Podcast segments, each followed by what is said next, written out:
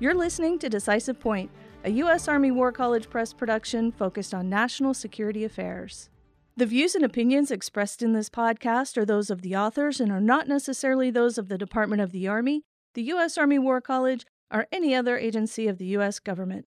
Decisive Point welcomes Henry D. Sokolski, author of Present Danger Nuclear Power Plants in War, which was published in the winter 2022 23 issue of Parameters. Sokolski is the executive director of the Nonproliferation Policy Education Center, a Washington based nonprofit organization founded in 1994 to promote a better understanding of strategic weapons proliferation issues among policymakers, scholars, and the media. He teaches graduate level classes on nuclear policy in Washington, D.C. He's also a senior fellow for nuclear security studies at the University of California in San Diego's School of Global Policy and Strategy.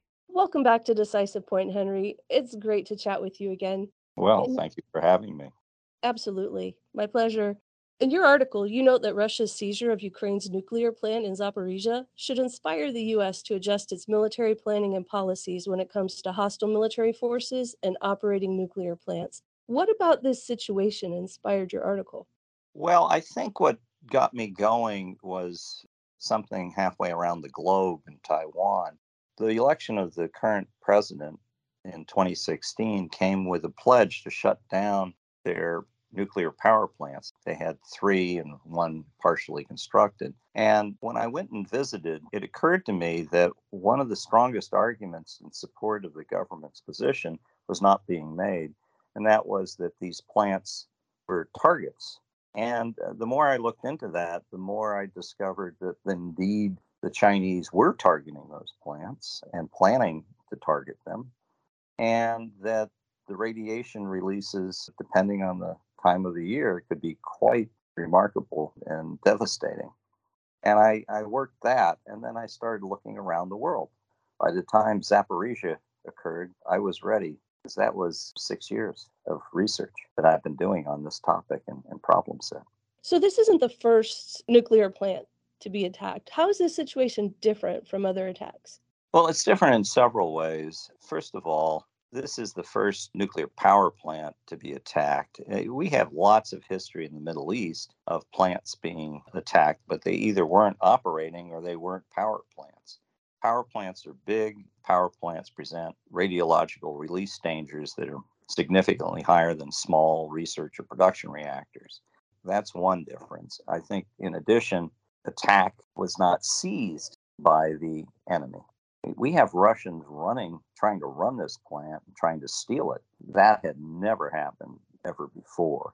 Also, we've never had strikes against plants with anything akin to drones that are precise. All the attacks before were done by you know, gravity bombs or by planes flying over the target or inaccurate missiles. Why does that matter? W- with accurate strikes, you can pick specific things rather than decimating the whole plant.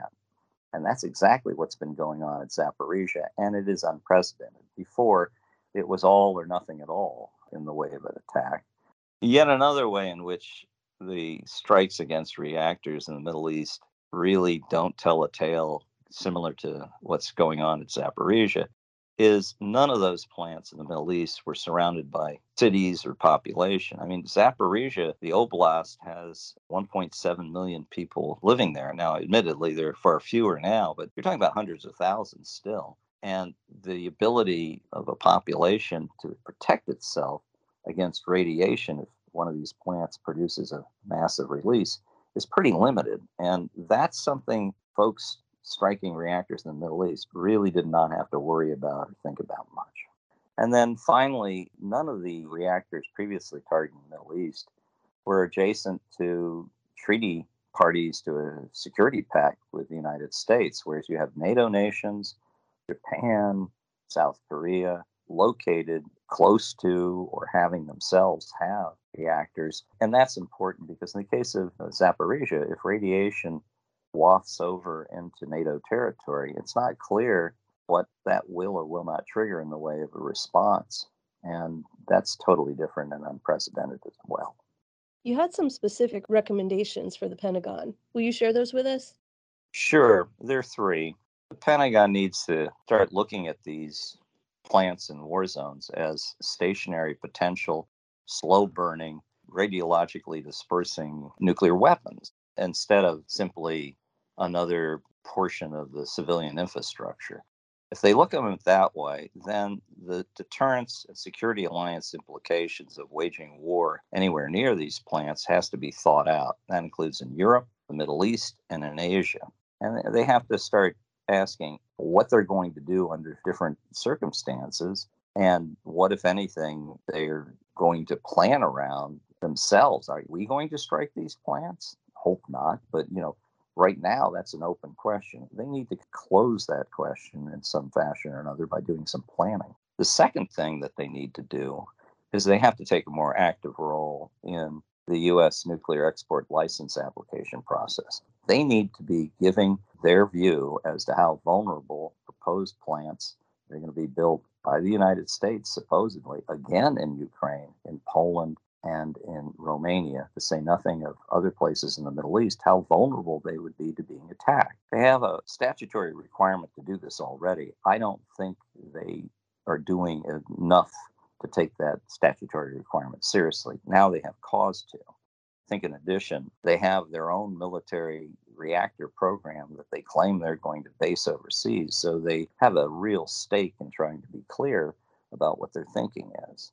And then finally, the department needs to clarify and strengthen its current guidance with regard to targeting nuclear plants in a war.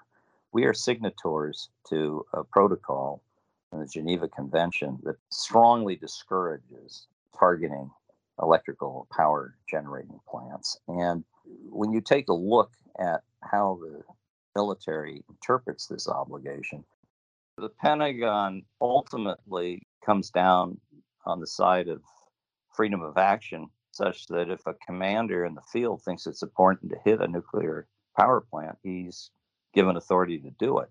I think that may need to be re examined.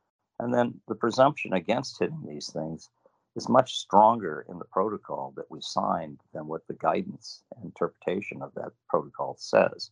I think that that is an invitation for mischief. We are the perhaps amongst the only country other than Russia that hasn't ratified this agreement. Now, Russia pulled out of it, but even China and North Korea have ratified the darn thing. All of our allies have. So we need to consider how we interpret this. I'm not saying we need to ratify it, but I think we need to come to terms that it's time to take another look after Zaporizhia on how we view that obligation. I so wish we had more time. There's so much to unpack here. I just want to thank you, though, for sharing your time and for sharing your insight. It's always a treat when I get to talk with you. Thanks, Henry. Well, thank you. To read more about nuclear power plants in war, visit press.armywarcollege.edu. Look for Volume 52, Issue 4. If you enjoyed this episode and would like to hear more, you can find us on any major podcast platform.